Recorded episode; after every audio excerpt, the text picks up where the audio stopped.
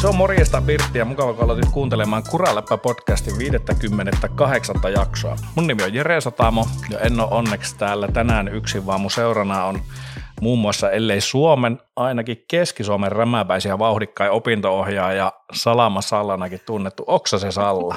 Moro Salla, miten sulla menee? Moikka Jere, moi moi. Tosi hyvin menee, kiitos.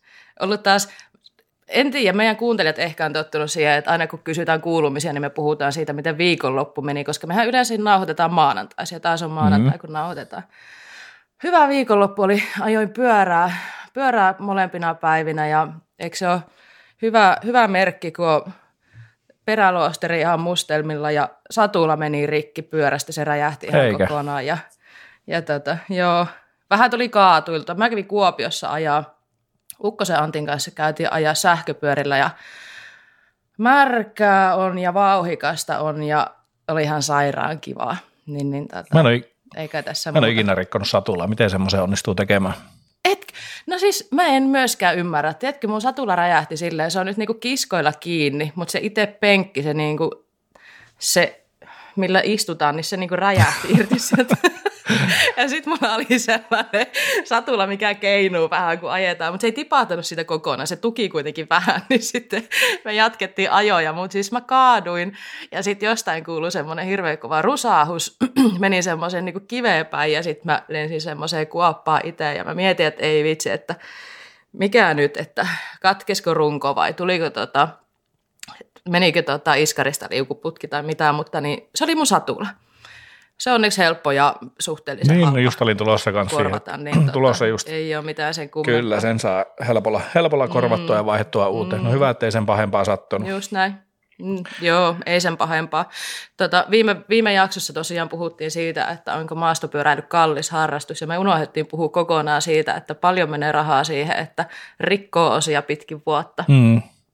No, sitä välillä sitä menee enemmän ja välillä vähemmän, ja nyt mä taas aloitin tämän rikkomisen sopivasti loppuun. Meillä on kans, Mut joo, tämmöistä mulle Mulla on ollut myös vähän samaa liikkeellä, tavara, tavaran tai osien rikkomista, että no se raissi, mikä mm. oli testissä, niin siitä meni semmoinen XTRn pakka, meni solmu tai yksi, mm. yksi ratausvino ja se on tällä hetkellä tuolla, tuolla pajalla sitten, että ottelen innolla, innolla, että saan takaisin, että kävi äsken tuossa kyllä niin, niin. luomulla ajamassa pitkästä aikaa pienen lenkin. Oli jotenkin aika vähän hankalan tuntosta, että ei mennä oikein homma startata. Semmoinen, tiedätkö, monesti on se, että pitää saada semmoinen flow päälle. Päälle siihen ei oikein, ei oikein lähtenyt itsellä. No mutta hei. Niin ra- raissin jälkeen, kun lähtee ajelemaan tota luomulla, niin se flow on se, se on todella hankala. Mm. Mutta hei, meillä on tänään myöskin tämän jakson erikoisvieras. Pink Pikissakin mainetta tässä taannoin niittänyt Aaro Visala. Moi Aaro. Morjesta. Mitä sulle kuuluu? Miten sun, sun mennyt viikko on mennyt? Tota, no, tätä viikkoa on kulunut vasta päivä, mutta tota, ihan hyvin on alkunut tämä viikko. Mä olin viime viikon itse asiassa Barcelonassa vähän pyöräilemässä ja muokkaamassa mun ystäviä siellä. Ja, ja tuota, mm. niin, ihan hyvin. tota, niin, suthan lennätettiin tätä meidän jaksoa varten tänne Suomeen ihan yksityiskoneella. Joo, näin, näin tapahtui. Itse asiassa tarkkaan tai helikopterilla tuli. Aha, se. Kyllä. Skype, Skype ei kuitenkaan mene sinne ei. Espanjaan asti, niin piti sitten kiidättää sitten Suomeen. Hei, ihan mahtavaa Barcelona. Sä olit jonkun videonkin jo julkaissut tuonne Instaan ja mä vähän tällä kateellisena kattelin, että siellä ajomestat kohillaan. Kerro vähän lisää, minkälaista ajoa siellä tuli no, tehty? siis, äh, niin. Mun tarkoitus oli mennä ajaa Lapomaan myös siellä. Lapomaa on siis sellainen alue, missä on iso dirtti. Mutta tota, Mm. Koska säät eivät sallineet tätä iloa, niin mä ajoin sitten striittiä lähinnä ja muutamia betoniparkkeja. Ja tota, öö, no, ekana päivänä, ekan striittispotin kohdalla mä vedin sellaiset lipat, että mun tota, molemmat kädet meni vähän niin kuin lievästi sanottuna vereslihalle ja tota, se vähän mm-hmm. hidasti sitten matkaa, mutta niin, kyllä sitä silti tuli ajeltua ihan, ihan roppakaupalla niinä päivinä, kun pysty ajaan. Et siellähän sitten sato vettä aika paljon paikoin, mm, okay. mutta tuota, niin. Reissu meni hyvin. Eikö siellä espanjalaiset, espanjalaiset lääkkeet, nämä, nämä tota, puna- ja valkoviinit, niin ne on kohtalaisen edullisia ja, ja, ja niillä saa vereslihat äkkiä paikattua sitten. Kyllä, kyllä, kyllä. se on, se on juurikin näin. Että tuota, niin, se, joo, se on se meri-ilma kanssa, mikä parantaa haavat nopeasti. Joo. No niin, loistava. Hei, tähän väliin mainittava myöskin, että tämä jakso on työstetty yhteistyössä Sykliä Spessun kanssa. Ja Syklihän on iso pyöräliike Seinäjoella, mutta löytyy myös Vaasasta ja internet-websistä osoitteesta sykli.fi. Ja Spessu taas on yksi maailman suurimpia pyörämerkkejä, varmasti teille monelle erittäin tuttu sitten noista ajoympyröistä. Nämä tosiaan mahdollistaa sen, että tämäkin jakso on ilmaiseksi kuunneltavissa teille kuulijoille. Mutta hei Aaro, sä tuossa mainitsitkin jo, että tota, sun oli tarkoitus mennä ajamaan dirttiä. Voitaisiin hiukan puhua siitä, nimittäin meikällä on itsellä semmoinen pieni dirttipyörä kuume. Mä en ole ikinä itse ajanut dirttiä, että mä oon oikeastaan tuolla polulla ja bike parkissa vaan jyrännyt menemään, niin heitäpä heti alkuun semmoista vinkkiä, että mitä mun tarvitsisi tietää siitä, kun tämmöinen polkujyrä lähtee tuommoista dirttipyörää metsästä. Saat myöskin Salla kompata, sieltä myöskin sulla itsellä löytyy dirtti kanssa, ja oot ainakin Instan perusteella käynyt lähiaikoina ajamassakin, mutta mistä, mistä mun kannattaisi lähteä liikkeelle? No, mistä kannattaa lähteä liikkeelle on tietysti hyvän dirttipyörän hankinta, ja nuo kompliittipyörät on nykyään todella laadukkaita. Että, no, valitettavasti en ole kompliittipyöriin nyt ihan hetkeen tutustunut sen tarkemmin, mutta mitä mä oon ymmärtänyt, niin niistä löytyy Orkiksen aika hyvät osat. Eli löytyy hyvät keu, hyvä keula ja no, yleisesti kaikki osat ovat no, laadukkaa, laadukkaammasta päästä kuin esimerkiksi vaikka 5-16 vuotta sitten. Että tota, on tapahtunut ö, positiivista muutosta tässä.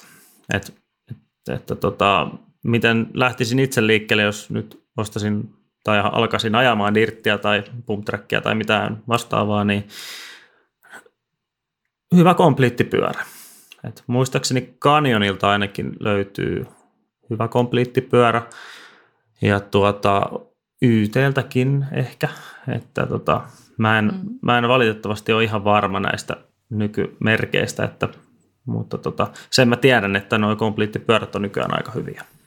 Joo, mä itse asiassa sivulla kävin katsoa. Siellä on se, onko se nyt joku 360 taitaa olla se mallin nimi vai jopa 720, jotain numeroita siinä taisi olla. Ja, ja, ja noita ei mitään vähän tuossa selailukki ja tuoltahan löytyi kans, oli todella mielenkiintoinen, oli tuo, tuo Pässilällä on semmoinen mukkamalli, mutta tota, mä heiltä kyselinkin sitä, ne ei osannut yhtään sanoa, että milloin ne mahdollisesti valmistaa niitä lisää, että se oli loppuun myyty. Ja siinä oli itse asiassa, ei ollut joustokeulaa, että se oli jäykkä se keula, että onko teidän mielestä jotain merkitystä, että pitääkö se olla itse asiassa joustokeula noissa tirtti, tirttipyörissä, jos just miettii tuommoista niin pump ajoa No siis tota, se on vähän kiinni siitä, että miten sä ajat sillä pyörällä. Et sit, silloin kun mä aloittelin tota lajia, niin mun eka itse asiassa toka pyörä oli tra- DMRn Transition, sellainen 24-tuumainen, missä oli myös jäykkäkeula.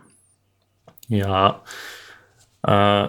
mä ajoin sen jäykkäkeulalle ehkä kolme kuukautta, kunnes mä tajusin, että joustokeula on ehkä hieman armollisempi sitten tuota ajotyyliin nähden. Mutta siis jos ajat vaikka pump niin kyllä se jäykkäkeula on ihan, hy, ihan hyvä ratkaisu siihenkin. Mutta siis totta mm. kai joustokeula on aina joustokeula. Ja erityisesti esimerkiksi hyvä joustokeula on aina hyvä joustokeula.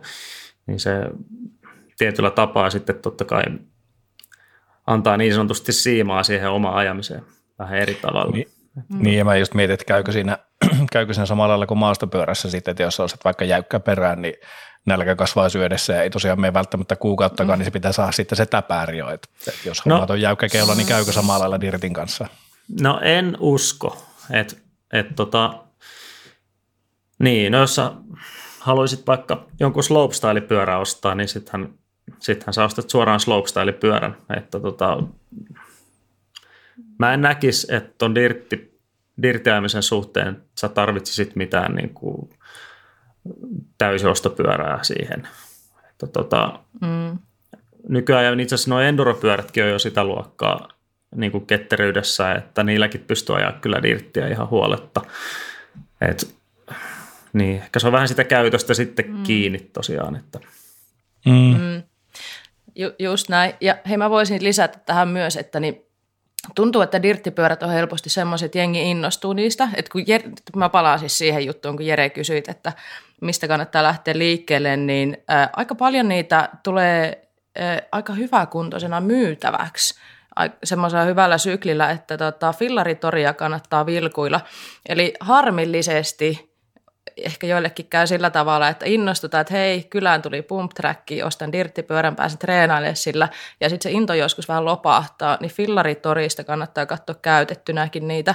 Aika hyviä löytöjä löytyy sieltä, mutta niille on myös aika kova kysyntä, että ne, ne liikkuu tosi nopeata sieltä, niin, niin voi käydä myös sieltä sitten sieltä vilkuilemassa. Joo, mä, mä komppaan tota, joo. Ja, pitää, ja siellä mä itse asiassa käynytkin katsomassa, ja mitä on just niin kuin hinta, jos on mm siellä kuuntelijoiden päässäkin niin kuin hinnat täysin tuntemattomissa näiden suhteen, niin tällä niin kuin maastopyöräilyharrastajalle niin hinnat oli yllättävän alhaisia. Että sanotaan, että käytettyjen markkinoille niin varmaan jostain kuudesta sadasta sinne tonnin kumminkin puoli ja uutena varmaan jossain tonnia puolentoista välissä, että jos sen ihan, ihan kaukana on, niin semmoisessa hintaluokassa liikutaan. Hmm. Jos saan vielä tarkentaa tuohon, jos pyörän haluaa, niin tosiaan siis dirttipyörän, niin tota, siinä pätee vähän sekin, että no et sä viidellä sadalla mitään uutta hyvää pyörää tietenkään saa, että tota, tietynlainen ma- maalaisjärjen käyttöhän on tietysti sallittua siinä uuden pyörän ostossa sitten, että no uutta pyörää ei hirveän hyvää niin kuin halvalla saa tietysti. Se on. Hal- se on halpuuskin on totta kai suhteellista, mutta tota, ja Näin no, se. niin. Mitä tota, vielä tuohon, jos tähän dirtistä hiukan jauhaa, niin esimerkiksi tällä Turussahan on sinänsä hyvin harvinainen tilanne, että täällä ei ole pump trackia. Ja kuitenkin mitä tuossa nyt seuraa somekanavia, lähinnä Instaakin, niin aika paljon niitä tuntuu koko ajan tuonne sikiävän lisää niitä ympäri Suomea, niin mitä tämmöisessä kaupungissa, missä ei pump ole, niin löytyykö, löytyisikö tuommoisen dirttipyörälle käyttäjä, missä sitä kannattaisi lähteä sitten niin kuin mahdollisesti treenaamaan? Tota, no Turussahan on Kupittaan skeittiparkki ja mielestäni siinä on vieressä edelleenkin, taitaa olla jopa juuri ja vastikään kunnostettu BMX-rata. Et siellähän voi sitten tota dirttipyörällä, dirttipyörällä sitten kanssa suhata. Ja tota, äh, Hirvensalossa oli muistaakseni ainakin joskus dirtti. Ja tota, mä en tiedä, onko siellä enää mitään ja onhan noita paikkoja tietysti ollut, mutta tota, en ole hetkeen Turussa vaikuttanut, niin mä en ole ihan varma, että mitä ajopaikkoja siellä tarkkaan ottaen nykyään sitten on. Mutta ainakin se kupittaa, niin sieltä voisi kyllä löytyä jotain ajettavaa. Ja, Joo, no kyllä sen mä muistan, että siellä taitaa siinä velodromin vieressä olla, olla joo, tosiaan tuommoinen. Juurikin näin. Ja, ja tota, ö, jos on tavarakatseinen sen dirttipyörän kanssa, niin ja noissa skeittiparkeissakin kyllä viihtyy niiden kanssa, että sellainen niin kuin kevyt neppailu ja rollbackien harjoittelu esimerkiksi, niin luonnollisesti skeittiparkeissahan sitä kannattaa harrastella ja lähteä mm. siitä liikkeelle. Ja tota, muun muassa Naantalissa on ihan hyvä skeittiparkki. Obstakkelit ei ole mitään ihan järjettömän isoja, mutta siellä on ainakin ennen pärjätty kyllä ihan dirttipyörälläkin. Että tota, muun muassa sitä paikkaa ja kupittaata niin voisi suositella tällaiseen. Mm. Eikö toi nyt ole vähän semmoinen pyöräilylaji, että kun sulla on pyörä, niin sitten lähdetään vaan rullaille kylillä ja etitään niitä tota suorituspaikkoja. Tai sitten sit niin kuin minä, niin hakkaa päätä seinään jossain parkkipaikalla ja harjoittele temppuja. Ja ihan vaan pelkän panihopinkin harjoittelu dirttipyörällä on haastavaa sen jälkeen, kun sä oot ensin harjoitellut sen täysjostopyörällä, että sitten sit se onkin niin kuin yllättäen vähän erilaista. Joo, ja siis vielä palatakseni tuohon tota, spottien etsintään sun muuta, niin vaikka mä oon dirtti ajanut tosi pitkään, niin mä oon myös siinä siivellä ajanut aina striittiä. Ja mitä mä Barcelonassakin ajoin, niin mä ajoin striittiä mun ystävien kanssa, muun muassa ystäväni Jonas Nylundin kanssa, joka siellä nykyään asustelee, niin hän ajelee, no pääasiassa vain striittejä. On hänellä kyllä alamäkipyöräkin, mutta, mutta niin kauan kuin mä oon hänet tuntenut, niin me ollaan kyllä ajettu striittiä tosi paljon. Ihan samalla lailla kuin ajaisi vaikka BMX-pyörällä sitten, että ihan sama lajihan se niin kuin on. Että, tota, kulkee veressä tietyllä tavalla se touhu. Joo, mennäänpä Dirtistä seuraavaan aiheeseen. Aaro, se miksi olet täällä vieraana, niin on tämä vastikään sulta tullut tämmöinen pyöräilyaiheinen, voidaanko puhua melkein lyhyt elokuvasta, mutta ennen sitä, niin kerro vähän itsestäsi. Kuka on Aaro Visala? No, Aaro Visala on 29-vuotias äh, elokuvatyöläinen Helsingistä. Niin, ja Aaro on ajanut pyörällä vuodesta 2000, 2005, tai oikeastaan 2006, joo. Ja tota, nykyään ajan pyörällä ja teen töitä. Minkälaista, mitä, mitä tota, sä oot aloittanut pyöräilyn kuitenkin 5-16 vuotta sitten, niin oliko se silloin sitä striittiä, onko se siitä aloittanut? Joo, mä, no Dirtistä kautta Streetistä aloitin. Ja tota, silloin kun mä aloitin, niin oli sellainen kuin Team Zero Gravity, tosi vahva.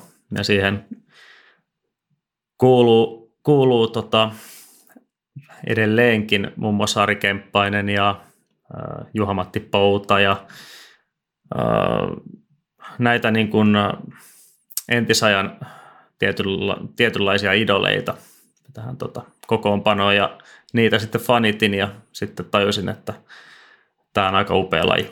Ja, tota, mm.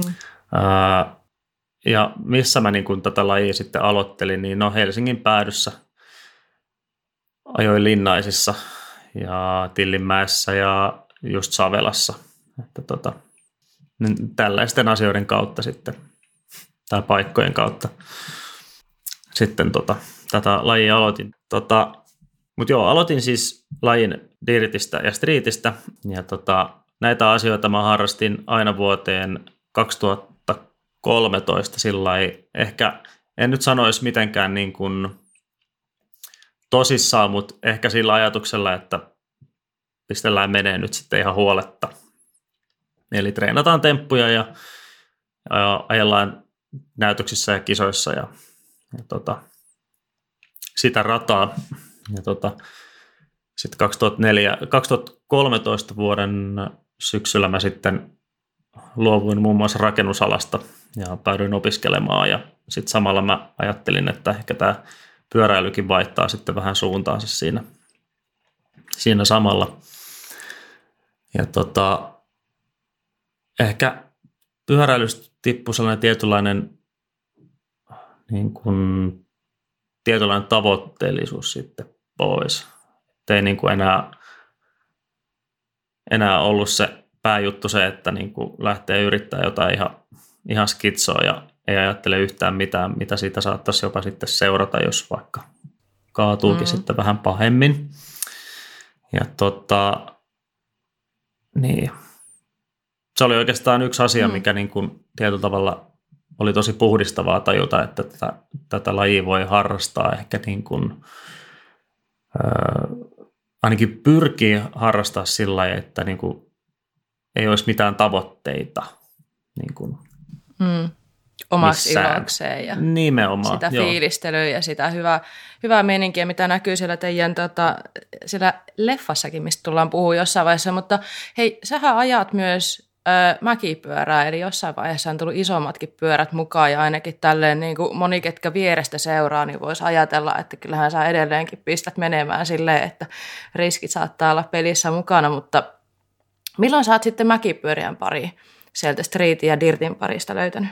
No tota, mä löysin mäki, mäkihommat niin sanotusti äh, vuonna 2015 ja Mä oon siis ajanut kal- muun muassa Kalpalinnassa jo vuonna 2006 ja silloin mä olin tosiaan, sen mä muistan kyllä ikuisesti, että mä olin 2006 vuoden joulukuussa ajamassa siellä dirttipyörällä, missä oli äh, Nokian XXX sliksirenkaa talla ja oli viisi astetta pakkasta ja oli ihan peiliä ja kelit ja Kalpiksessa oli sellainen obstaakkeli nimeltä kiikku ja sitten mä jätin sen kiikun jälkeisen dropin vajaaksi sillä että siinä on sellainen tota, puuländi, niin se puuländi meni sitten ihan, ihan, ihan paskaksi, kun mä keisasin keskiolaisen vajaksi. Niin, ehkä, ehkä sen jälkeen mä en ole noita mäkijuttuja sitten kauheasti harrastanut, mutta tosiaan vuonna 2015 niin mä, oliko, olikohan niin, että mä juttelin Visa Malisen kanssa, joka on siis legendaarinen DH-kuski Lahdesta, mm. tai olisiko nyt, jos ei nyt kukaan nyt mua ristinä olisi, niin se taisi olla Hollolassa. Mm. Hollolasta tämä Visa. Okei, sovitaan Lahdesta, sieltä päin anyways. Niin äh, Visalla oli myynnissä sen vanha DH-pyörä, ja mähän sitten kävin ostamassa sen pois, pois kule, kuleksimasta sitten sen pyörän, ja, ja tota, niin, mulla oli sitten elämäni ensimmäinen DH-pyörä.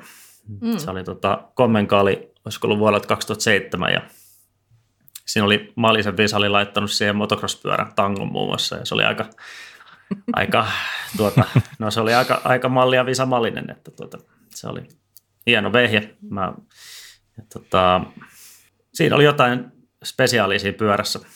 Ja tota, mm.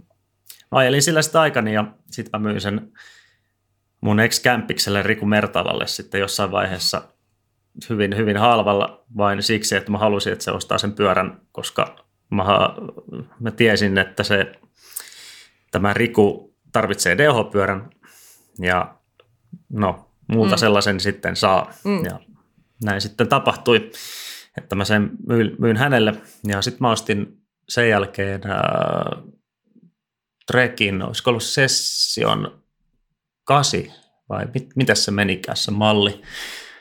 Joo, no Trekin sessio e, e, edelleen, anyways, Trekin sessio, niin ja tota, sitten mailin sillä vuodesta 2017 vuoteen 2020 kevät, joo.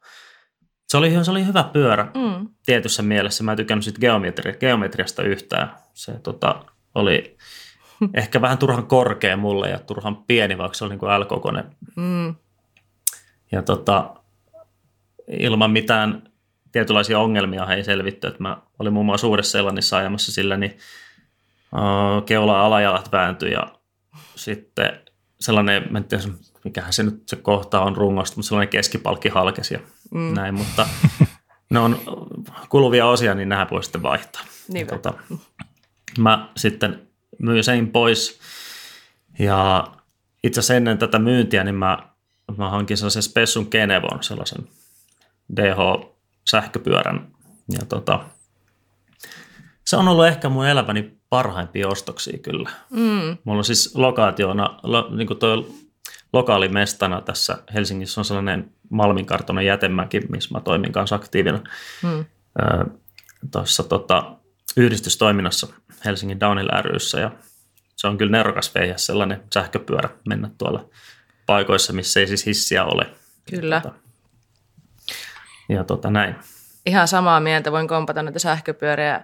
Nyt on kiva, kun nyt tulee noita ajopaikkoja lisää ja lähimäkiä ja kaikkea, mutta ei tietenkään kun hissejä ei ole kaikkialla, niin kyllä mä oon ihan rakastunut mun sähköpyörään. Ja Jere, milloin sulle tulee se ihan oma sähköpyörä vai meinaatko sä pitää ikuisuustestissä sen rise? En tiedä, kyllä mä tota riseä niin kauan pidän kuin mahdollista on, että toivotte se saan kohta takaisin. Et, ja itteni oikeastaan yllättikin just se, just tuossa sähköpyörässä, että mä vähän aluksi eka niin ajattelin sitä, että just mietin, että se tulee semmoisen käyttöön, että mä ajan mäet ylös ja sitten pääsee alamäkeen ajamaan, mutta se yllätti just se sähköpyörän ketteryys. Mm. Tuo raissi, ainakin mulla itsellä oma, oma tota, okkami on XL, se raissi on L, niin se ehkä vielä vähän enemmän tuosta ketteryyttä, mutta todella siisti on kyllä ajan niin kuin ajaa alamäkeen niille yllättävän, yllättävän ketterä pyörä on kyllä kyseessä. Mm, kyllä. Sä Aaro mainitsit tuossa jo, että sä oot ollut ajamassa vähän muuallakin, muuallakin kuin täällä Suomessa, niin onko jotain muita semmoisia hienoja paikkoja, mitkä sulla olisi jäänyt mieleen, missä sä oot ul- ulkomailla ollut pyörän kanssa reissussa? No siis, tuota, no tuolla Barcelonassa on tullut pyörittyä useampaakin otteeseen, olisiko tullut nyt ollut neljäs kerta, kun mä siellä olen tämä mm. viime viikkonen, ja sitten ollaan tota, ystävien kesken käyty sitten Eurooppa-turneilla autolla tuossa menneenä vuosina just Via Baltikan kautta esimerkiksi Berliiniin ja Berliinin kautta sitten tuota, Tanskan kautta Ruotsia sieltä sitten takaisin ja sitten ollaan myös tehty reissu, missä ollaan menty ekaksi Ruotsiin lautalla ja sieltä sitten ajelehdittu tuonne tota Barcelonaan. Ja sieltä sitten tultu muun muassa Pohjois-Italian, Ranskan ja Pohjois-Italian kautta sitten tota, Saksaan ja sieltä sitten valuttu takaisin Suomeen. Mutta mm. noi on ollut hienoja reissuja kyllä. Että tota, Ihan varmasti. Mm. Siellä ollaan dirttipyörien kanssa se just oltu tota ajelulla ja nähty kaiken maailman, tai kaiken maailman, siis ollaan nähty tosi, tosi upeita paikkoja siellä mm. reissussa ja ää, itse asiassa, olisiko ollut just 2014 vuonna, oltiin reissussa ja eksyttiin autolla Italian alpeilla Val di Soleen ja alamäkihommia ja ja tota, niin, sitten tota, siinäkin oli vähän tilannetta päällä, kun oltiin sillä että no hitto, mehän vuokrataan tsykät sieltä. Ja, joo, sitten suoraan sinne maailman cup-rinteeseen sekoilemaan. Ja, joo. Tultiinko sieltä yhtenä kappaleena alas? Kyllä me, kyllä me ihan yhtenä kappaleena tultiin alas sieltä sitten. Ja tota, onhan noissa reissuissa vähän kommelluksia ollut näissä Euroopan reissuissa, että tota, oltiin, missähän me oltiin, oltiinko me Unkarissa vai, joo, Unkarissa oltiin yksi vuosi ja siellä oli Budapestissa.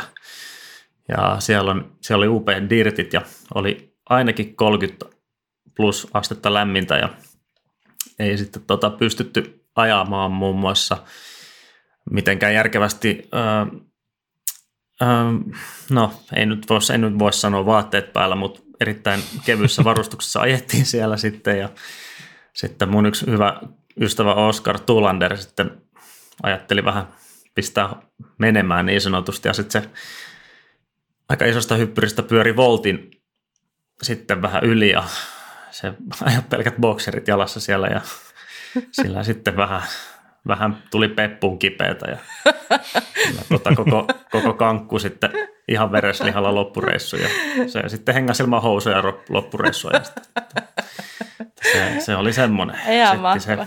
Mm. Joo. Hameet on keksitty näitä tilanteita. Vai? Joo, mä oon miettinyt kiltiostoa välillä, että se voisi olla ihan kätevä kyllä. Kyllä. Mä... Voin suositella silloin, jos on tota pers, vereslihalla, niin se helpottaa tosi paljon. Ei, tar- ei ole housuja, jotka hankaa ilma kiertää myös tosi mukavasti. Pitää miettiä. Se, no niin. Tota, meillä on ollut kyllä välillä, niin kehtaa tätä kerro, sanoa. Kerro, kerro, kerro, kerro nyt jo. Ollaan noita reissuja tehty, niin on itse asiassa mun hyvä ystävä sieltä Barcelonasta, niin silloin, silloin tota, lisänimi Commando. Ja se johtuu ehkä sitten siitä, että se on tupannut kesäsi olemaan niin kuin kommandona. Mm. Ja tota, se on ollut ihan, ihan hyvä ratkaisu tietyssä mielessä, että ainakin vapaata olemista. Kyllä. Eikö se siihen freerideen vähän kuulu, että on vähän muutenkin free sitten? Niin, sellaista, kyllä, näin voisi ajatella. Kaikenlaista vapautta. Hei, mm. Onko, mä en tiedä, oliko Jerellä tähän tulossa vielä jotain, mutta pitäisikö meidän vähän aikaa puhua freeridista? Kun silloin kun sä tai oltiin yhteyksissä tuossa ja mietittiin, että tehdäänkö, tota, tehdäänkö jaksoa ja puhutaanko tuosta juuri julkaistusta ö, videosta, niin silloin oli puhe, tai siellä vilahteli siellä viesteissä sana freeride. Ja mitä sä oot nyt tässä puhunut, noita dirttihommia, striittihommia, niin miten sä määrittelisit, mitä on freeride oikeastaan? Niillekin, jotka, mä, mä luulen, että meitä kuuntelee paljon semmoiset, jotka ei tiedä oikeastaan mitä freeride on, niin mistä me lähettäisiin liikenteeseen? Toi on hirveän hyvä kysymys, koska niin kuin nimikin sanoo, niin mm. freeride on freeridea. Mm. Ja mm. Mä en ehkä lokeroisi freeridea niin kuin juuri mihinkään. Se on niin kuin vapaata ajamista. Mm. Ja tota, tuolla sosiaalisessa mediassa muun muassa niin freeride-alaviitteellä nyt löytyy aika paljon erilaisia, erilaisia tota, mm, niin, paljon, radalla alaviitteestä löytyy aika paljon kaikkea erilaista aktiviteettia mm. pyöräilyyn liittyen. Ja tota, mm, No se, se on hirveän hankala kyllä selittää. Mä näkisin ehkä, siis jos lähdetään siitä, miten mä itse näen freeridin, niin mä näen sen ehkä sellaisena, mm, no mä näen sen hauskanpitona, joo. Ja mä näen sen omalta osaltani isojen hyppyreiden ajamisena ja isojen hyppyreiden rakentamisena ja ratojen rakentamisena niin kuin yleisestikin ottaen. Ja tota, ehkä freeride-pyöräily on sellaista elämäntapa meininkiä mm. niin sanotusti. Mm. Ja mä näen asian niin, että ihan jokainen meistä voi ajaa freeridea. Et, et se, ei ole niin kuin, se ei ole kilpailua, jolle nyt sitten väkisin halua kilpailla siinä.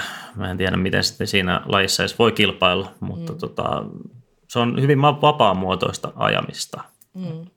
Mun kanta olisi ehkä se tähän freerideen. Että nimenomaan sellainen vapaamuotoinen ja pyöräilystä nauttiminen, niin mm. se on niin kuin freeride mulle.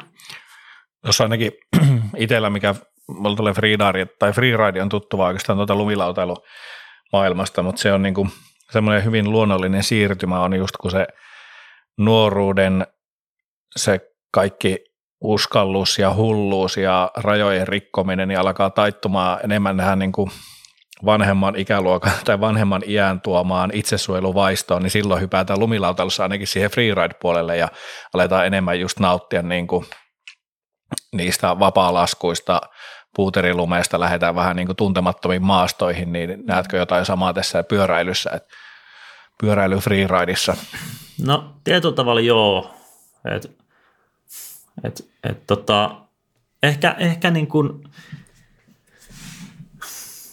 ehkä mä näen pyöräilyssä tietyllä tavalla samaa siinä, että jos sä lähdet vaikka jonnekin, esimerkiksi vaikka jonnekin Soramoon tulee ajaa pyörällä, ja siellä on tosi jyrkkiä mäkiä, ja sitten sä laskettelet sitä niin kuin alas sykällä ilman, että mikä kukaan on merkannut sitä reittiä vaikka mm. siellä Montulla, niin se on ehkä niin kuin, siinä on jotain tosi freeridea mun mm. mielestä. Että mm. tota, se on, siinä mä voin niin kuin, tietyllä tavalla niin kuin laittaa ton samaan lokeroon kuin just toi, että lumilaudalla lähdetään niin kuin vetää niin kuin, vähän niin kuin vapaa-muotoisemmin tuolla. Tota. Mä en siis ole itse lumilautailu hirveämmin koskaan, no, jos lasketaan yhden käden sormin, niin ehkä näin, mutta tota, ehkä mä näkisin asian niin kuin mm. verrattuna tähän lumilautailuun ja snokkaan niin kuin näihin laskuhommiin niin samana kuin tuon soramontussa pyörällä mm. lasku. Just näin. Mitä tota, missä sun mielestä niin tämmöinen Suomen freeride tällä hetkellä makaa, että onko, löytyykö sitä täältä, harrastaako ihmiset sitä paljon vai onko se enemmän sitten ulkomaille suuntautuvaa, missä sitten ehkä niin maastot antaa siihen paremmin myöden, vai pystyykö just täällä harrastaa sitä tämmöisiä soramontuilla ja, ja, ja tuolla niin vapaissa maastoissa? No siis mun mielestä Suomen freeride voi oikein hyvin. Ja tota, niin kuin sanoin tuossa, niin mulle freeride on hauskanpitoa ja muun muassa isoja hyppyreiden ajamista. Ja, ja tota, Suomessa on, ollaan siinä tilanteessa, täällä alkaa olla aika paljon hyviä isoja hyppyrilinjoita muun muassa. Ja tota, jos annan vaikka esimerkin, niin hyvän ystäväni Ossi Keisalan maatilalta löytyy erittäin hienoja ja upeita tota, hyppyrilinjoja. Sitten on tietysti Kalpalinnasta löytyy kanssa ja sitten tota, ää, muun muassa nyt sitten esimerkiksi ystäväni Riku Mertala on nyt tehnyt Kokoniemeen uutta hyppyrilinjaa ja mm. sinne tulee sitten seuraavana vuonna sitten vielä jatkoa sille linjalle. Ja tota, yhteishenki on hirveän hyvä ja tota, kavereitahan tässä kaikki on niin sanotusti. Mm. Että tota, Suomen freeride on oikein hyvissä kantimissa ja asiat kehittyy koko ajan mielestäni tosi hyvään suuntaan. Loistava kuulla. Saara mainitsit tuossa aikaisemmin itse asiassa esitellessä, että sä oot tämmöinen elokuvatyöläinen ja, ja, ja mikäli mä oikein ymmärsin, niin sä tuossa pari viikkoa sitten, vier, pari viikkoa sitten vierailit täällä Turussakin, olisiko ollut, jos sen ihan tarkkaa tuolta somestakaan väärin tulkinnut, niin olit jo tuossa Paimio sairaalassa kuvaamassa vähän isompaa elokuvatuotantoa, eli, eli, eli se on sun päiväduuni vai mitä? Joo, sitä on tässä yrittäjä, yrittäjänä, freelancerina teen tällaista tota, elokuvatyöläisen työtä. Mä oon tarkkaan ottaen ensimmäinen kameraassistentti kautta fokuspulleri, eli mun, mä tarkennan kuvaa työkseni ja pidän tota, ää, kamerateknisistä asioista huolen ja siihen liittyvistä asioista yleisesti. Mm-hmm. Ja tota, siihen kuuluu aika paljon kaiken näköistä kaiken näköisiä asioita. Ja tota, yksi asia on myös ehkä se, että sitä mun työtä on tavallaan aika hankala selittää. No, mä tarkennan kuvaa, mutta ehkä, ehkä helpoimmin tämän asian saa selitettyä niin, että kun te katsotte vaikka Netflixissä tai missä ikinä draamaa tai vaikka kom- komediaa tai mitä, mitä vaan, mikä on niin kuin näyteltyä, niin siellä on yleensä aina joku kameraassistentti kautta fokuspulleri, joka on tarkentanut ne kuvat. Tota, tämä on tietyllä tavalla ehkä vähän näkymätöntä työtä, mutta sitten samaan aikaan tosi tärkeää työtä. Että tota, tämä on tietyllä tapaa manuaalista tekemistä. Että mulla on linssikontrolli joko langattomasti tai sitten mä kökkään siinä kameran vieressä sellaisen manuaalisen follow kanssa sitten tota, tarkentamassa tätä kuvaa. Mm. Kuulostaa mielenkiintoiselta. Ja niin, lisätäkseni vielä tuohon, että mä teen siis mä teen elokuvia ja mä teen TV-sarjoja ja sitten mä teen mainoksia. Ja tota, mm. näitä kaikki sopivassa suhteessa. Että tota, jos en ole missään pidemmässä ö, fiktiotuotannossa kyydissä, niin sitten mä teen mainoksia. Ja mm. se on sellainen tietynlainen balanssi sitten mm. Tälleen tota, tekemisessä. Mainoksissahan harvemmin lopputeksteissä näkyy sua tekijänä, mutta sut voi sitten bongata näiden isojen elokuvien lopputeksteistä, eikö? No joo, kyllähän niitä, kyllähän mut sieltä voi sitten bongata. Että tota, joo, näin on. Niin pistäkää nimi mieleen. Mm. Mutta hei, mitä kautta sä oot lähtenyt noihin tätä kuvaushommiin? Onko sä, mistä sä innostuit tuohon ja onko sä käynyt opiskelemaan alaa vai miten tämä homma toimii? Tota, itse asiassa, mitä mä päädyin tekemään tota, näitä alan töitä, niin mä kiinnostuin aikoinaan pyöräilykuvaamisesta. Mm. Ja mä tein, noita, tot, mä tein siis ihan, ihan tota, videokameralla kuvasin kavereiden ajamista ja, ja tota, siitä se sitten lähti pikkuhiljaa ja mä valmistuin 2011 vuonna lukiosta ja mä, tota, mä en ihan vielä silloin tosiaan tiennyt, että mitä mä haluan tehdä isona, niin kuin harvat ihmiset tietää. Mm-hmm. Ja, ja tota, siksi mä sitten päädyin välivuodeksi tai välivuosiksi tekemään vähän muita juttuja. Ja mä olin muun muassa äh, kaivosmiehenä, äh, sitten mä oon ollut torinosturin torinnosturin alamiehenä ja sitten mä oon tehnyt vähän muita rakennusalan töitä. Ja tota, vähän kaikkea lattiasta kattoa, mutta sitten mm, vuonna 2013 niin mä olin sillä, että mä en kyllä sale ehkä halua tehdä näitä rakennushommia, vaan mä haluan kuvata. Mm. Eli kuva kuva. Ja sitten mä hain kouluun ja sitten mä pääsin kouluun.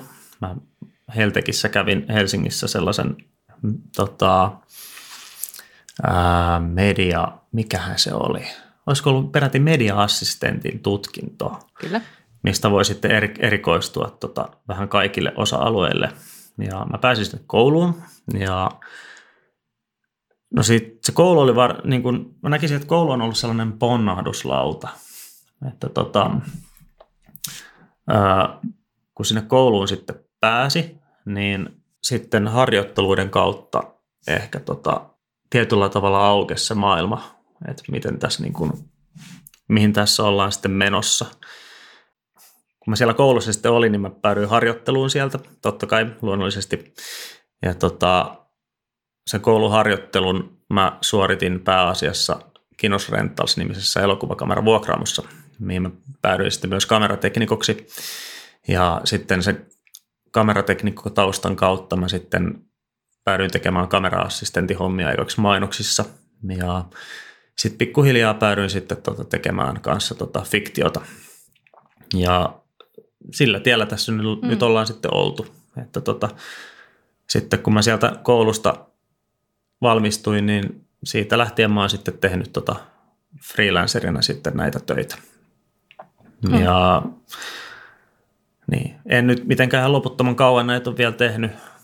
Ja matkaan tietyllä tavalla vasta alussa, että 2017 mä nyt sitten siirryin tähän nykyiseen pestiini koko päiväisesti. Että tota, ja siitä, niin, siitä lähtien sitten on tehty aika lailla kaiken näköistä niin sanotusti. Mm.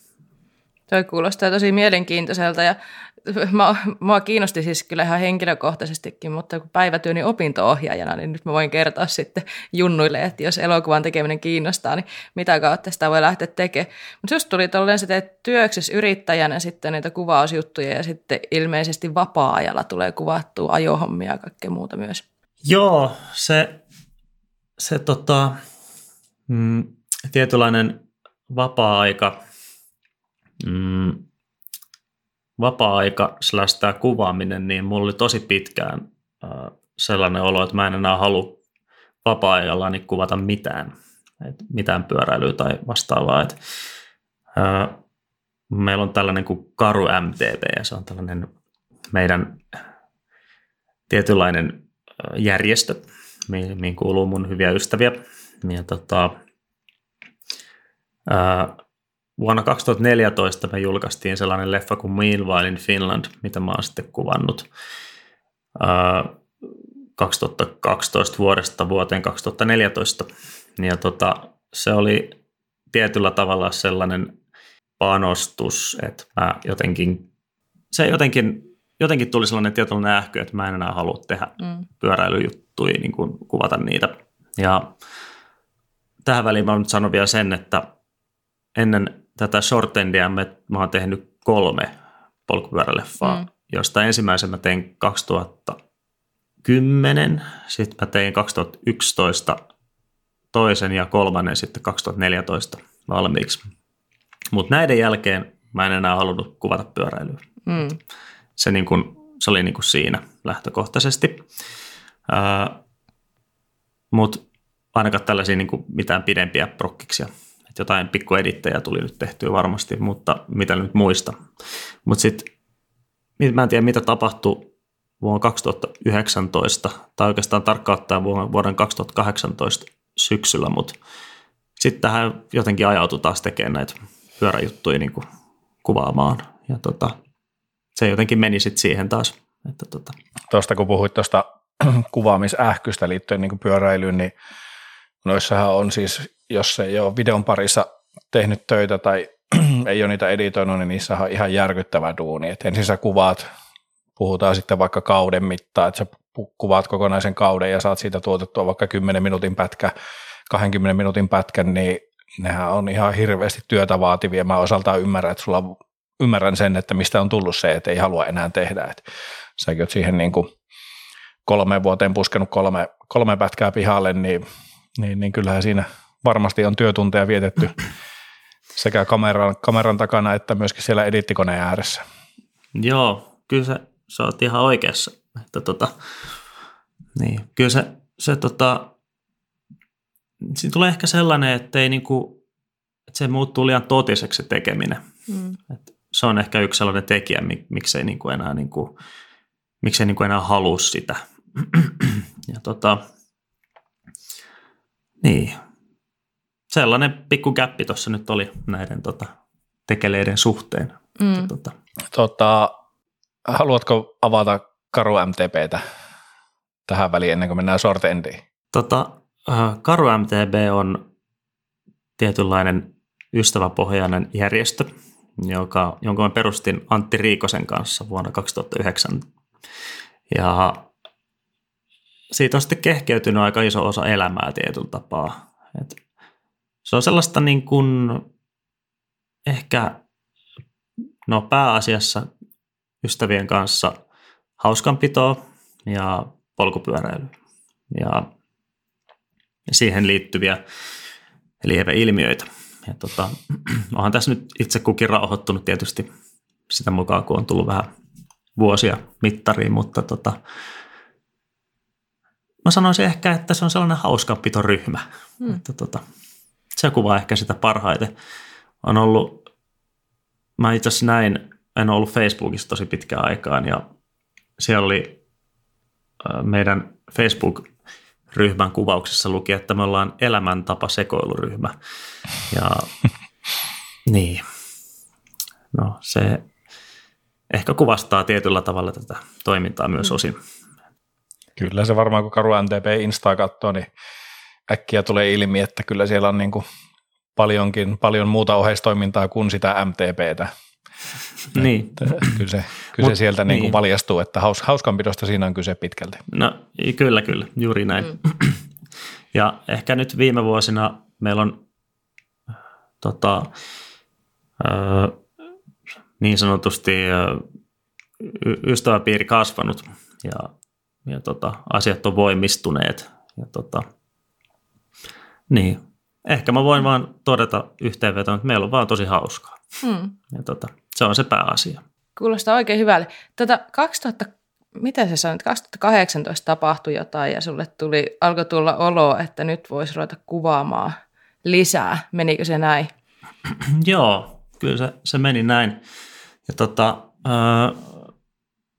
kaikki johtaa juurensa siitä, kun mä yhden kollegan kanssa oltiin tekemässä jotain, en muista enää mitä, mutta Ari Viremin kanssa speksattiin vähän kaiken näköistä, ehkä liittyen filmille kuvaamiseen ja sitten oltiin sillä että pitäisiköhän meidän kuvata jotain pyöräilyjuttuja Filkalle. Ja sitten se ei vähän hautumaan se asia. Ja sitten olikin vuoden 2018 syksy ja sitten mä ystävystyin Jouko Piipposen kanssa, joka on kanssa kuvaaja.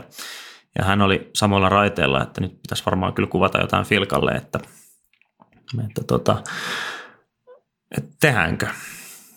Ja sitten ajateltiin, että no miksipä nyt sitten ei, että voitaisiin kuvata shortendeille, eli sellaisille tota, No jämäfilmi on väärä käsite, mutta sellaisille filkoille, mitkä on jäänyt varsinaisesta stokkifilmistä niin kuin käyttämättä ja varastoitu uudelleen, niin ne on niin kuin shortendeja. Niin, että kuvattaisiin sellaisille sitten, sitten tätä seuraavaa. Ja itse asiassa ihan ensimmäinen idea oli se, että, anteeksi mä poukkoilen, että tota, kuvattaisiin kasimilliselle filkalle, eli sellaiselle niin kuin pienimmälle formaatille, mikä on mahdollista. Mutta sitten se sitten se tota, asia ehkä vähän, vähän lähti tietyllä tavalla käsistä. Että tota... Joo, sä sanoit siitä, että se lähti käsistä sen tota, kasimillisen filmin suhteen, mutta se taas lähti ilmeisesti käsistä myöskin sen filkan pituuden suhteen. Et jos mä oikein, oikein tota ymmärsin, niin teillä oli tarkoituksena tuottaa semmoinen noin pari minuutin video ja, ja, ja siitä sitten muodostui tämmöinen tiivis 19, 19 minuutin mittainen video. Miten, joo, sinä, miten sinä pääsi tota, näin käymään? No siis, joo, alun perin oli tarkoitus 8 milliselle kuvata, sitten olikin, että voidaankin, ehkä kuitenkin sitten voitaisiin kuvata 16 milliselle shortendeille kanssa. Ja sitten siinä tilanteessa, kun mä olin saanut leikattua yhden tiiserin, mikä oli alle minuutin pituinen, niin mä totesin, että kyllä tästä varmaan kannattaa tehdä vähän pidempi. Et, et meillä on kuitenkin noita shortendeja vielä jäljellä ja tota, nälkä kasvaa syödessä. Ja sitten mä juttelin Arturi Mutasen kanssa, joka on siis elokuvakonepajan pää, päähenkilö niin sanotusti. Ja mä juttelin hänen kanssaan ja hän oli sillä, että, tota, että jos haluatte tehdä, niin tehdään. Et, että kamerat ja Filkan kehitys- ja skannauspalvelut, niin sovitaan asiat hiiriin niin sanotusti. Mm. Ja sovittiin asiat hiiriin. Ja tota, kun oltiin keskusteltu elokuvakonepajan Arturi Mutasen kanssa, niin sitten mä juttelin mun hyvien ystävien kollegoiden kanssa tuolta Bongo Bongolta ja heitä kiinnosti kanssa tota, lähteä mukaan tähän tekemiseen ja heiltä tuli sitten gimbaalioperointia ja gimbaali tota, kalustoa sitten mukaan tähän projektiin. Ja tota, sen lisäksi mä sitten keskustelin Valofirman kanssa ja Jani Lehtisen kanssa sieltä tota, mahdollisesta krippikalustosta. Ja tota, sitten oltiinkin siinä tilanteessa, että oli jotenkin hassu visio, että mä halusin tehdä ehkä jotain sellaisella dronella, missä on valo. Ja oltiin samalla keikalla Coptercamin tyyppien kanssa. Ja sitten mä esittelin tämän idean heille. Ja tota, he olivat sitä mieltä, että no lähdetään tekemään.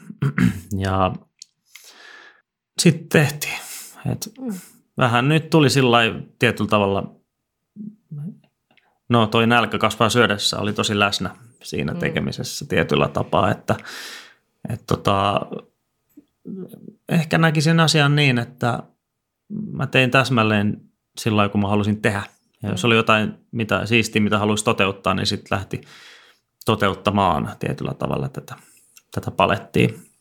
Ja sitten oli kanssa tota, Aeria Finlandilta oli kaapelikamera palveluita käytössä ja sitten tota, jossain vaiheessa tuli myös Kinos Rentals kuvioihin mukaan ja heiltä saatiin sitten kamerakalustoa ja sitten tota, jossain vaiheessa, kun alkoi tuo tuota, kokonaisuus hahmottua, niin tuli puheeksi Antris Borsdoffin kanssa, joka on Bobodito Yle, että haluaisiko, haluaisiko hän kreidata tämän leffan, ja, eli värimääritellä. Ja sitten hän värimääritteli sen minun kanssani. Ja sitten tota, kanssa Studio Muuntamo ja Juho Salatera lähti tähän mukaan sitten tota, äänen jälkitöiden puolesta.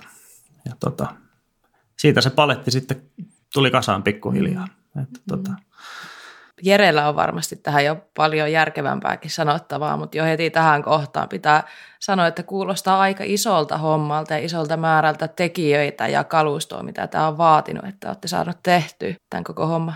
Joo, ja varsinkin niin kuin sitä pätkää katsoessa, niin just kun huomasi sen ja tajus tämän, mistä mainitsitkin, just tämä Coptercamin yhteistyössä tehty se valokaluston roodaamisen kopterilla siellä ajajien ja ihmisten päällä, niin sehän oli ihan järkyttävän hienon näköistä. Ja vähän niin kuin aivot meni hetkeksi solmuun, että hetken, että mitä tässä tapahtuu, että huomaat, että valokeilla siirtyy siinä kuskien mukana, että ihan järkyttävän hienosti toteutettu, että menikö ihan ykkösellä purkkiin vai jouduttiinko ottaa useampi otto?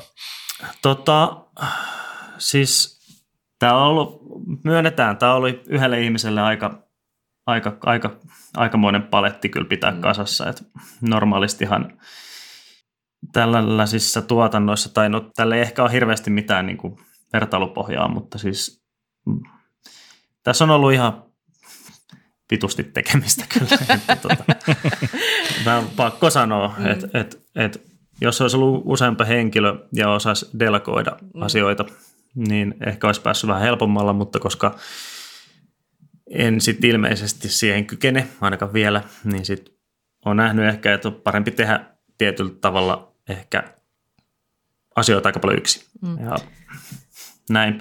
Mutta siis mikä se sun alkuperäinen kysymys oli? Tästä drone, drone tota, dronea käyt valona, tai niin kuin valoapuna käyttäen, että menikö, menikö ihan ykkösellä purkkiin vai joudutteko paljon ottamaan uusiksi? Kun mä lähdettiin tekemään tätä tai suunnittelee tätä, niin ihan ensimmäinen huolenaihe oli siis se, että riittääkö meidän filkoilla niin kuin valon määrä siellä tota, kuvauksissa. Ja sitä vartenhan meidän piti sitten vähän niin kuin testikuvata kanssa ja heilua valotusmittarin kanssa ja katsoa, että miten, että riittääkö meillä valo tähän.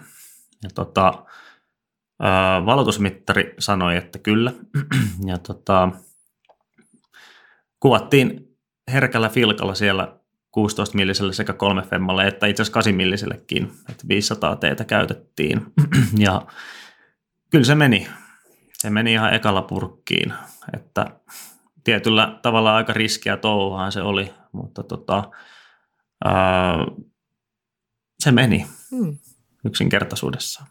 Ja eihän se niin tuossa kun alkaa olla iso, tai niin palapelissä monta palaa, että se ei välttämättä riitä se, että teillä kamerat käy ja filmit on sisässä ja valot saadaan kohdille, vaan se myöskin vaatii vielä ajajiltakin aika hyvää duunia siihen. Että. Joo, ja no en ole itse, tota, en ikinä päässyt itse sattuneesta syystä testaamaan tota valokeilla alla ajamista, mutta siinä on tietyt haasteensa. Että tota, että se, en, en voi sanoa, että se mitenkään hirveän helppoa olisi loppupeleissä ollut. Että tota, palautetta sain siitä, että se oli kuulemma tosi jännittävää. Mm-hmm. Siellä oli aika tietyllä tavalla ko- kova meteli sen kopterin takia ja sitten se valo tietyllä tavalla varmasti teki ajamisesta aika jännää. Mm. Että tota. Niin ja siinä on varmaan osaltaan haasteena se, että siinäkin nä- siinä näkyy siinä filkalla just se, että ne kuskit tavallaistu. Sitten kun kuskit ajaa kohtalaisen hämärässä, niin he ei välttämättä näe eteenpäin, että mihin he on ajamassa siinä. Et osaltaan varmaan niin kuin hyppyreiden tunte- tuntemus siinä katsotaan suureksi eduksi. Kyllä, joo, mä näkisin asian näin, että tota, ei siinä ehkä ihan soitellen sotiin lähetty niin sanotusti. Mitä sulla muuten tuosta, se on ollut pitkä prosessi, että se on ollut kolmen vuoden mittainen tota, setti kokonaisuudessaan, niin mitä sulle itselle jäi siitä niin kuin päällimmäisenä mieleen, että jos voidaan puhua niin kuin tämän, sanotaan niin kuin edut ja haitat tai tämmöiset huippukohdat ja sitten ehkä ne ei niin huippukohdat, niin onko jotain, jotain heittää, mikä sulle päällimmäisenä tulisi mieleen? No huippukohdat on kyllä ollut se, että on saanut olla ystävien kanssa tekemisissä. Ja on tullut niitä onnistumisen iloja. Ja tota, no, kun, kun tehdään filmille, niin se tekeminen on tosi erilaista kuin digitaalisesti kuvatessa – että kun sä oot kuvannut jotain ja se filkka on valottunut, niin sä tiedät vasta kehityksen ja no käytännössä tiedät vasta kehityksen jälkeen, että natsasko se vai eikö se mm. natsannut. Mm. Et, et sitten vielä kun filkka skannataan, niin sitten sä näet sen, että menikö kaikki hyvin. Ja ää, se workflow menee niin filkan suhteen, että no mä kuvaan tai me kuvataan kakkufilmiä ja se purkitetaan ja se filkka lähtee kehitykseen ja se ei, sitä ei suinkaan kehitetä Suomessa, vaan se tässä tapauksessa muun muassa suuri osa tämän tuotannon filmistä lähti kehitykseen Hollantiin. Se lähetetään sinne, se kehitetään se filmi ja sitten se tulee takaisin Suomeen skannattavaksi ja sitten sit se ajetaan sellaiselle serverille, mistä mä näen sen filmin niin kuin dailies-muodossa. Ja sitten mä haen ne filkat mutaskäniltä sitten tota, no, valmiina pakettina ja sitten mä ajan ne, no mä leikkasin digitaalisesti koko paketin sitten ää, kasaan.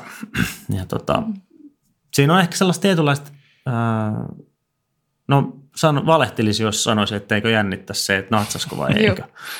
Et, et, eikä tämä nyt varsinaisesti mitään halpaa hupia ollut, mm. vaikka niin kuin oli, oli, tota, oli suuri, suuri, tosi äärettömän suuri tuki tätä tehdessä, niin tota, olihan tässä tietyt riskinsä kyllä niin. vahvasti olemassa. Että tota. Mun seuraava kysymys olisi ollut, että miten paljon jännitti nähdä sitten, että oliko natsannut ne, mitä olette tota, kuvannut sieltä. Millaisia tunteita sä kävit läpi, kun sä rupesit katsoa niitä?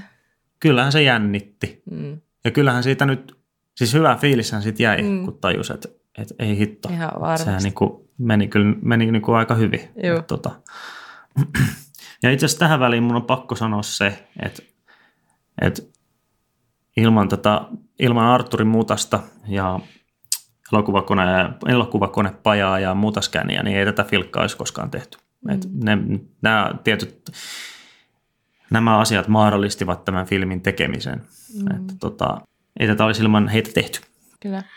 Mä tota, muistan tästä Filkalle kuvaamisesta, niin mä kuvasin viisi vuotta sitten, kuvasin yhdet häät just filmille ja, ja, ja se nyt on vähän eri asia tuossa stillihommassa, mutta kuitenkin periaatteessa sama, että enhän mä tiedä siellä kuvatessa, että mitä, mitä, tota, mitä sinne filmille tallentuu ja tulee semmoisia odottamattomia tilanteita, että ei vitsi, että yhtäkkiä tullaan tästä ulos, ulos tästä tilasta, että tuolla ulkona on paljon valoisampaa, että me vaihtaa filmin kameraa just että on matala härkkyyksisempää. Ja mä muistan, kun mä ajoin sieltä kotiin, oli vielä joku syksy ja aika pimeätä, niin mä muistan vaan, kun mä ajoin kotiin, että ei saatana, että en enää ikinä kuvaa varmasti filmille mm. yhtään, mutta sitten se niin kuin pikkupoikamainen joulun odotusfiilis, kun sä, ne filmit on tota, kehityksessä ja skannattavana ja saat takaisin ne, niin se on, se on kyllä niin kuin voin kuvitella, että sulla varmasti ollut se sama fiilistä mahtavaa, että ei vitsi, nämä on onnistunut niin kuin, ja tässä, mm. tästä tulee hyvää materiaalia. Joo, sä oot, sä oot, niin, olet asian ytimessä mm. kerta kaikkiaan. että, tota, joo, kyllä siis ehkä, ehkä raskain osuus tässä projektissa oli toi niin kuin jälkityöt. Et kun se oli se homma ns. kuvattu loppuun, niin sitten mä aloin leikkaa sitä. Ja no itse kullekin 2020 vuosi ei ehkä ollut se IC-vuosi. Mm. Ja tota, niin siinä sitten äh, aloin tekemään ja sitten jonkin verran kuvasin vähän lisää, että saa niin kuin kokonaisuuden natsaamaan. Ja tota, tänä vuonna sitten tosiaan toi värimäärittely ja äänen jälkityöt sitten hoidettiin kasaan ja se oli, oli, oli aika, aika heavy setti. Vaikka nyt pitäisi puhua tällaisesta harrastetoiminnasta, niin ehkä mä aistin itsestäni sen, että mä en ehkä halua tehdä asioita niin kuin kauhean puolivillaisesti. Että mm jos johonkin ryhdytään, niin sitten ne tehdään niin kuin mm. kunnolla. Mm. Et, et tota, se ei ole ehkä kauhean niin kuin, no se on aika kuluttavaa ainakin. Mm. Et, tota, mm. Ja ehkä tämä on yksi juuri syy sille, että miksi on ollut sellaisia fiiliksiä, että ei kannattaisi tehdä näitä, et koska ne vie aika paljon tietyllä tavalla sitten. Että tota. Ihan varmasti, mutta se, että sä teet, teet niin tarkkaan ja teet sitä oma, omalla tyylillä ja sä saat sen tuloksen toivottavasti, mitä oot halunnutkin, niin se on varmasti palkitsevaa. Minkälaisen vastaanoton toi video on sitten saanut harrastajia ja muiden parissa? Ää, tosi hyvän, kerta kaikkiaan. Mm. Ihmiset on tykännyt tosi paljon ja en mä ole kyllä kuullut oikeastaan mitään huonoa tuosta. Mm. Et mm. Siinähän se. Niin tunti turpaa, jos joku sitä kehtaa mitään huonoa sanoa, nimittäin on se, no en tiedä nyt ainutlaatuista, mutta ei se nyt ihan joka viikko, että Suomessa kuitenkaan tuommoista videoa tehdään ja, ja niin. julkaistaan, että niin tota, ihan varmasti siellä on niinku jengi innoissa ja olihan se tosi tyylikkään näköinen ja tyylikästä ajoa, että ei voi kuin hattua nostaa, jos olisi hattu päässä. Joo. Kyllä, kyllä. Mutta tota, niin, tulipahan tehty. Tulipahan tehty. Tulipahan tehty. Niin. Onko sulla nyt taas semmoinen olo, niin kuin äsken vähän ehkä jo viittasitkin siihen, että, että kannattaako tämmöistä tehdä, että tuleeko, onko nyt tuloillaan sitten jossain kohtaa uusi, uutta filmiä, oletteko miettinyt, että rupeisitte tekemään vai tuleeko tässä ehkä pientä hiljaiseloa taas, onko taas se hetki, että miettii, että haluaako sitä pyöräilyä kuvata? Niin, no siis mä ehkä keskityn nyt ainakin toistaiseksi en tiedä kuulostaako sitä ihan dorkalta, mutta siis keskityn ehkä mm, sellaiseen normaaliin elämän elämiseen. Mm.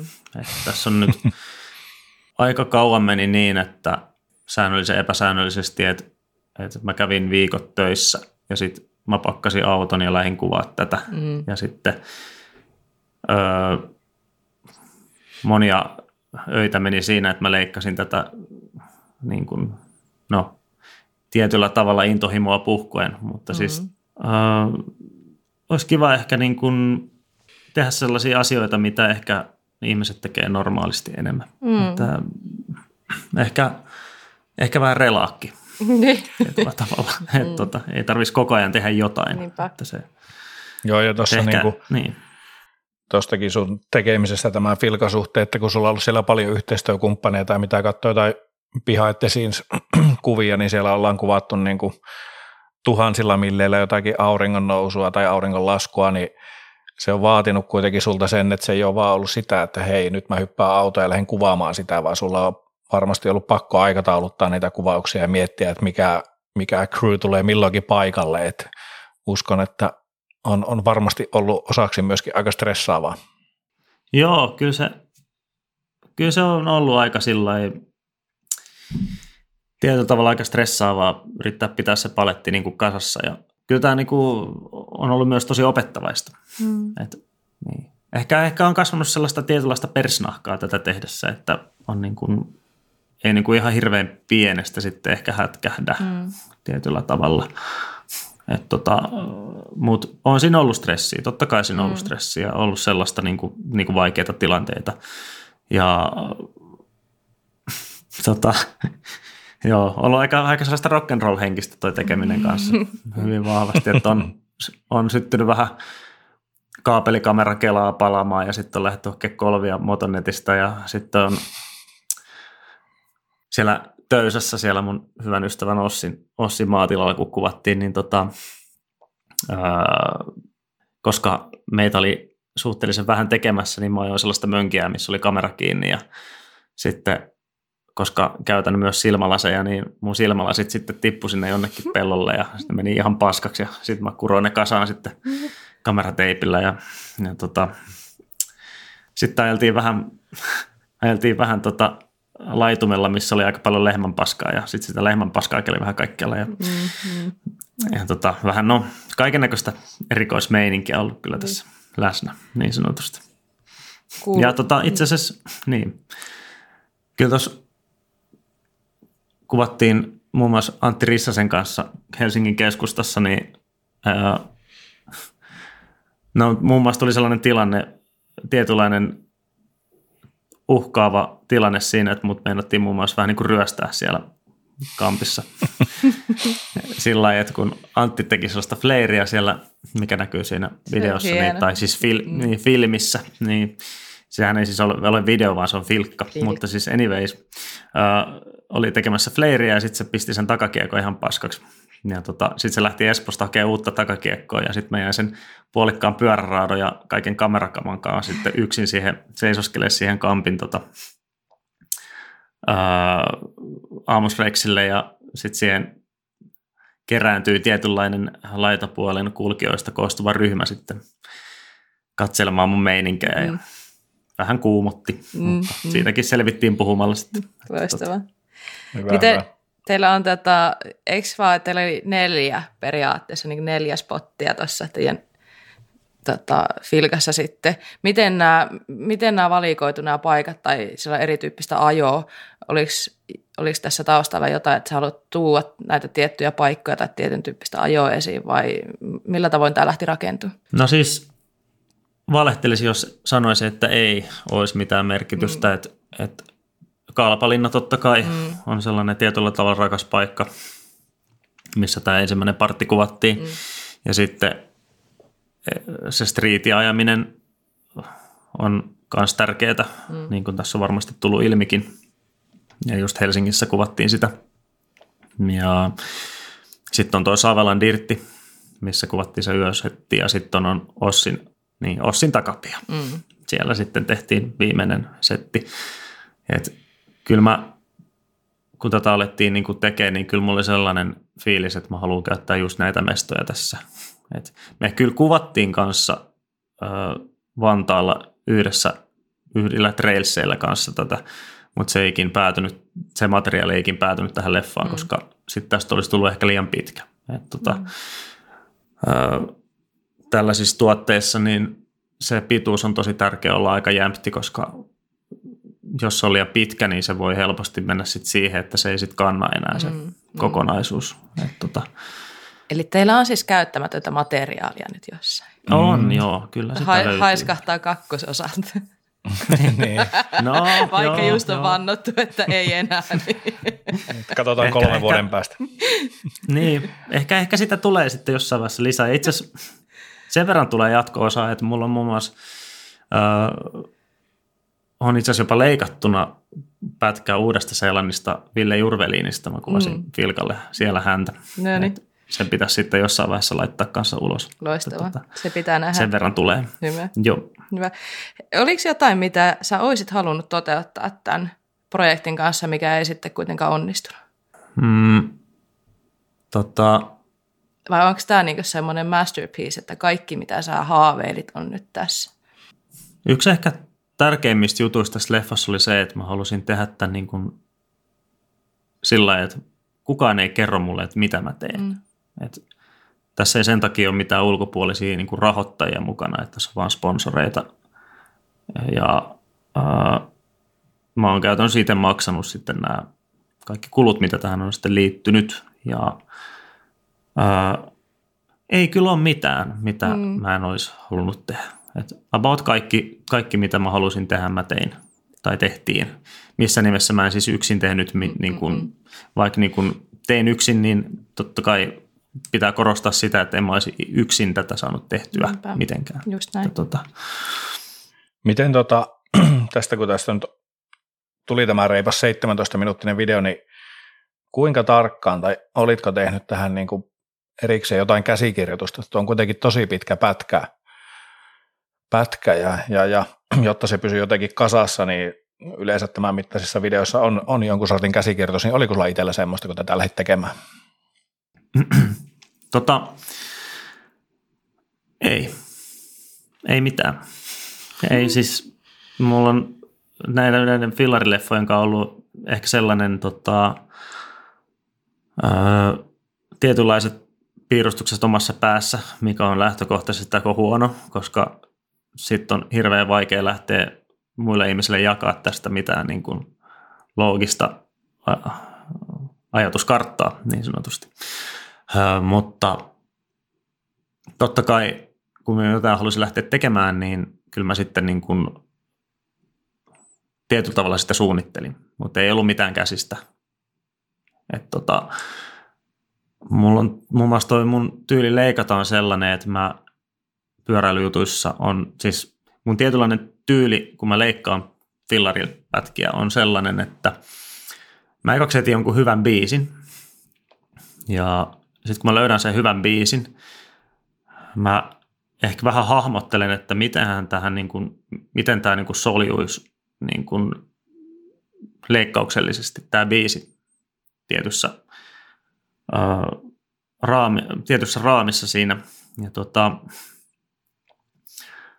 sitten jos se biisi natsaa tosi hyvin, niin sitten se oikeastaan leikkautuu vähän niin kuin itsekseen. Sitten se mm. ajautuu sellaiseen ihmeelliseen, ihmeelliseen tota, moodiin, että sitten sitä alkaa vaan leikkaamaan. Ja sitten tulee yleensä ekaksi tehty joku raakaleikkaus ja sitten siitä se sitten yleensä aika hyvin niin kuin hahmottuu. Ja tota, mm.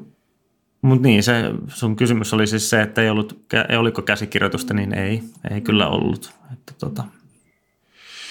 Hieno, hienon tekele olet saanut aikaiseksi. Kyllä. Hei, ja sä mainitsit tuon musiikin. Musiikin, niin pitää kysyä, että miten tärkeänä sä itse koet sen musiikin tämmöisissä leffoissa? Ää, tosi tärkeänä. Mm. Että on hyvä soundtrack, niin se on oikeastaan kaiken A ja O. Mm. Et jos on jotain typerää hissimusiikkia, niin se ei kanna mm. tietyllä tavalla. Mm. Että totta kai se voi toimia täytteenä, mutta, mutta siis jotta siitä saa hyvän, niin pitää olla hyvä mm. soundtrack. Mm. Ja, ja, ja tota, se, että, se, että sä löydät hyvät biisit, niin se ei ole mikään, se ei välttämättä tule kauhean helpolla. Mm. Et, et se ei tule sillä lailla, että sä oot sillä että okei, no niin, mä etin nyt biisin. Mm. Mä alan nyt, käytän tätä biisiä vaikka puolen tunnin selaamisen jälkeen, vaan että sä kuuntelet musaa ja sit sä fiilistelet sitä musiikkia ja sitten yhtäkkiä sulla tuleekin sellainen, että ei hitto, että tämä voisi muuten natsaa aika hyvin vaikka tähän. Ja mm. sitten sit sä, sit sä testaat sitä ja sitten tota, sit sä käytät sitä. Ja pakko, sen, se on pakko kanssa sanoa, että, että tota, mulla on hirveän tärkeää muun muassa se, että jos mä käytän jonkun biisiä, ainakin nykypäivänä, käytän jonkun kappaletta missään, niin mä totta kai kysyn oikeudet mm. siihen kappaleeseen.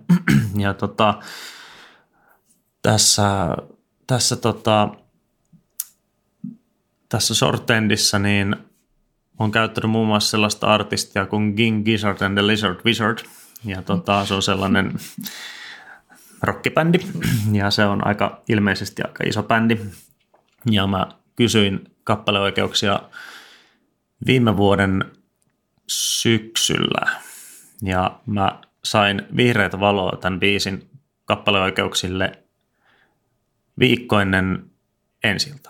Et se oli Oho. sellainen aika pitkä projekti ja siinä meni aika monta kymmentä mailia suuntaan ja toiseen. Joo. Ja, tota, ja, mut mä pidin mun kannassani kiinni ja tota, näin tapahtui. Et, Mahtavaa. et sitten kun on nämä oikeudet kasas, niin sitten se kokonaisuus on käytännössä sun käytössä. Et, et, et, tota, niin. Mä, hirveän vaikea valjastaa tätä sanoiksi, mutta, mutta se, että niin kun, siinä ei ole mitään epäselvää sitten, että kun kaikki oikeudet sun muut on kunnossa, niin Kyllä. Sitten se on niin kuin siinä tietyllä Mm. tavalla. Mitä jos sä et olisi saanut niitä oikeuksia viikko ennen ensi iltaa? Mitä sitten olisi tapahtunut? Oliko niinku plan B tai, tai lähdetäänkö tuossa edes suunnittelemaan mitään plan B, sä oot löytänyt sen täydellisen biisin, sen täydellisen, sä oot leikannut sen. Mitä sitten olisi tapahtunut? Siinä olisi ehkä lähetty ehkä et, etsiä jotain toista ratkaisua tai sitten tota, jotenkin leivottu se asia vaan läpi. Mm. Et, et kyllä se niin kuin nyt, vit, anteeksi, mm. kyllä se nyt vaan niin kuin, tiedätkö, Niin. kyllä mä nyt pistän tämän onnistuu tavalla tai toisella.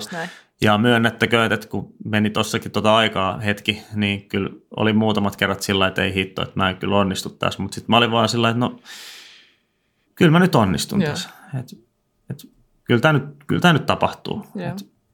Mutta totta kai sitten jos on tekemätön paikka, niin sitten pitää keksiä jotain, Jotain muuta. muuta, nimenomaan. Mm. Mutta kyllä, kyllä mä oon sitä mieltä, että hyvä, että teit sen työn nimittäin, kun katsoin tota, tota, tota leffaa, niin mietin sitä, että tämä musiikki oikeasti sopii tähän tosi hyvin. Eli on se musiikki kuitenkin noissa ajoleffoissakin, että se tekee sen tunnelma, että se voi niinku nostaa sitä tai tukea sitä niinku ajoa, tai se voi latistaa se ajo ihan kokonaan. Et mäkin näkisin, mm. että se on tosi tärkeä osa sitä kokonaisuutta.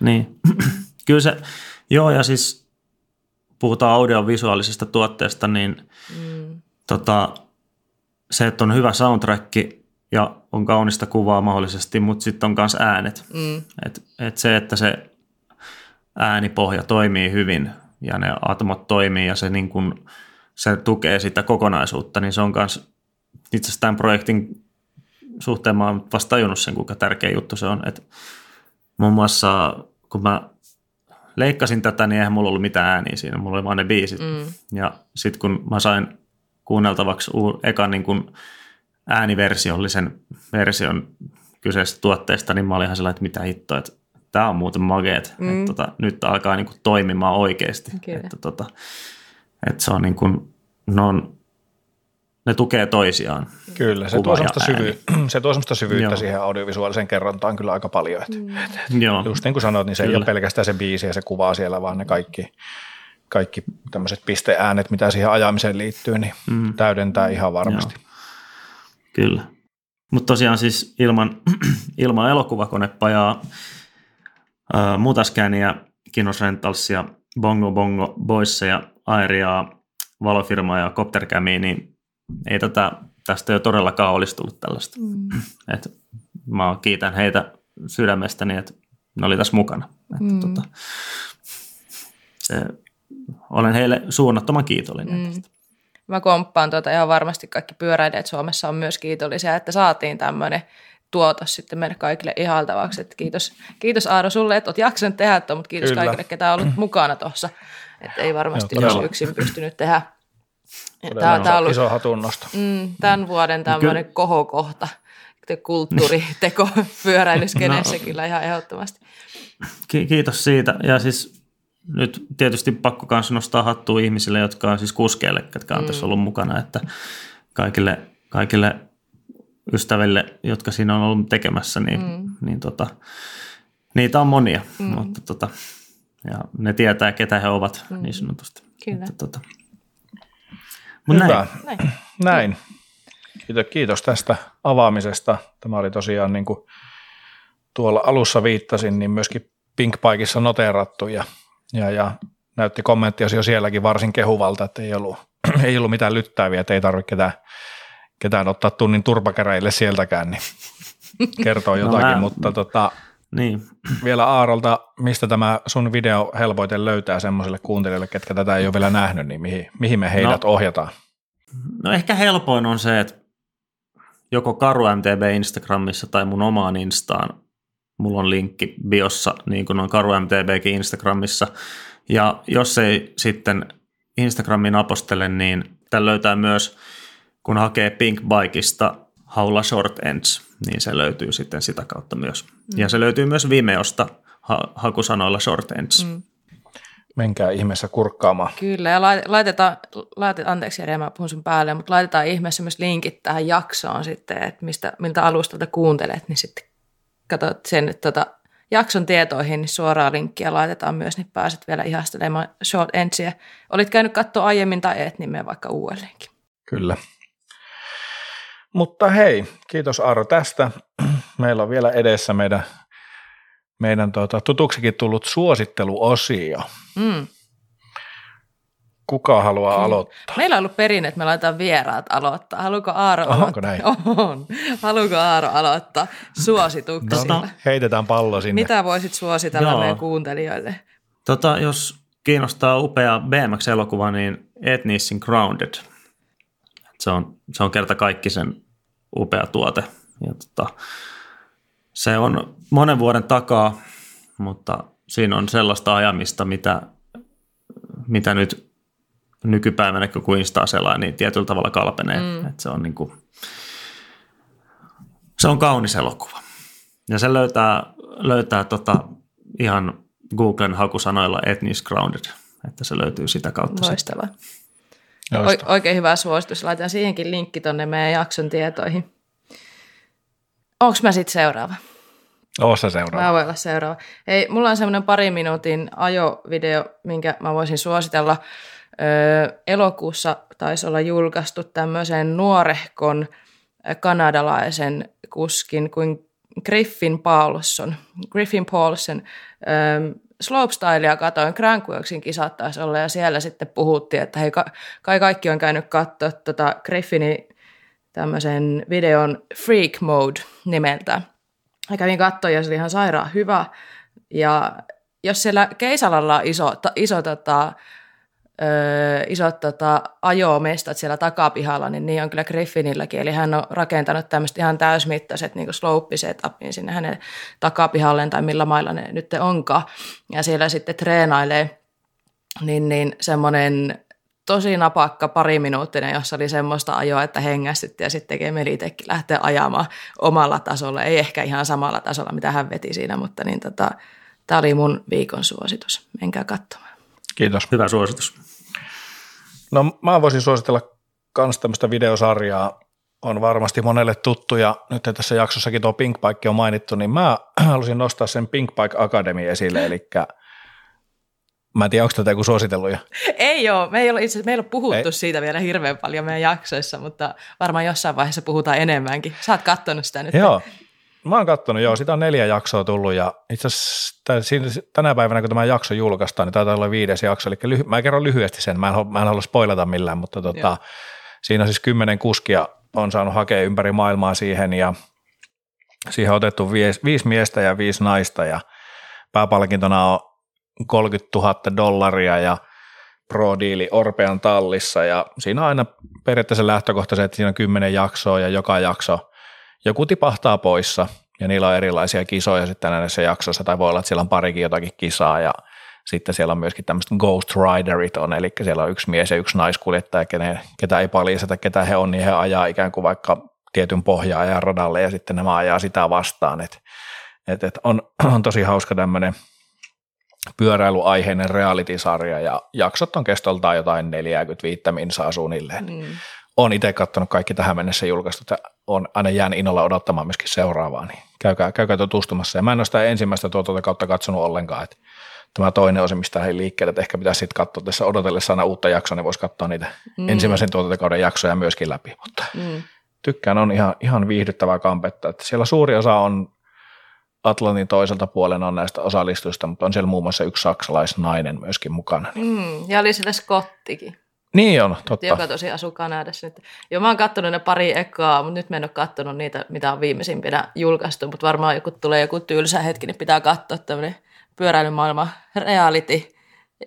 Hyvin, hyvin tota, ristiriitainen, ristiriitaiset fiilikset välillä siitä, että niinku mikä homma. On se, Mutta juu, hei, on se, mahtavaa, on se että sitä tehdään oikeasti niinku viihettä pyöräilijöille, mikä ettei, mutta niin, ehkä keskustellaan tästä joku toinen kerta sitten lisää Joo, jossain jaksossa. puheeksi. Niin voidaan sitten vääntää kättä siitä, että onko tämä nyt hyvä vai huono juttu. Kyllä. Mutta hei Salla, mistä, mistä meidät löytää? Ää, Meidät löytää Instagramista että kuralappa, eli kuralappa ilman äänpisteitä. Sitten mm, meille voi lähettää sähköpo- sähköpostia kuralappamedia.gmail.com. Silmät pyörii täällä, kun että missä kaikkialla me ollaan. Sitten me ollaan nykyään YouTubessakin. Me siitä puhutaan aina, mutta sinne ei ole kyllä tullut taas uutta materiaalia pitkään aikaa. Jossain vaiheessa pitää varmaan sinnekin ja tota, joo, siinä kai ne meidän päähommat. Hei, meillä on se valokuvauskisa meneillään vielä. Kyllä. Siitäkin pitää mainita. Haluatko Jere sanoa siitä pari sanaa?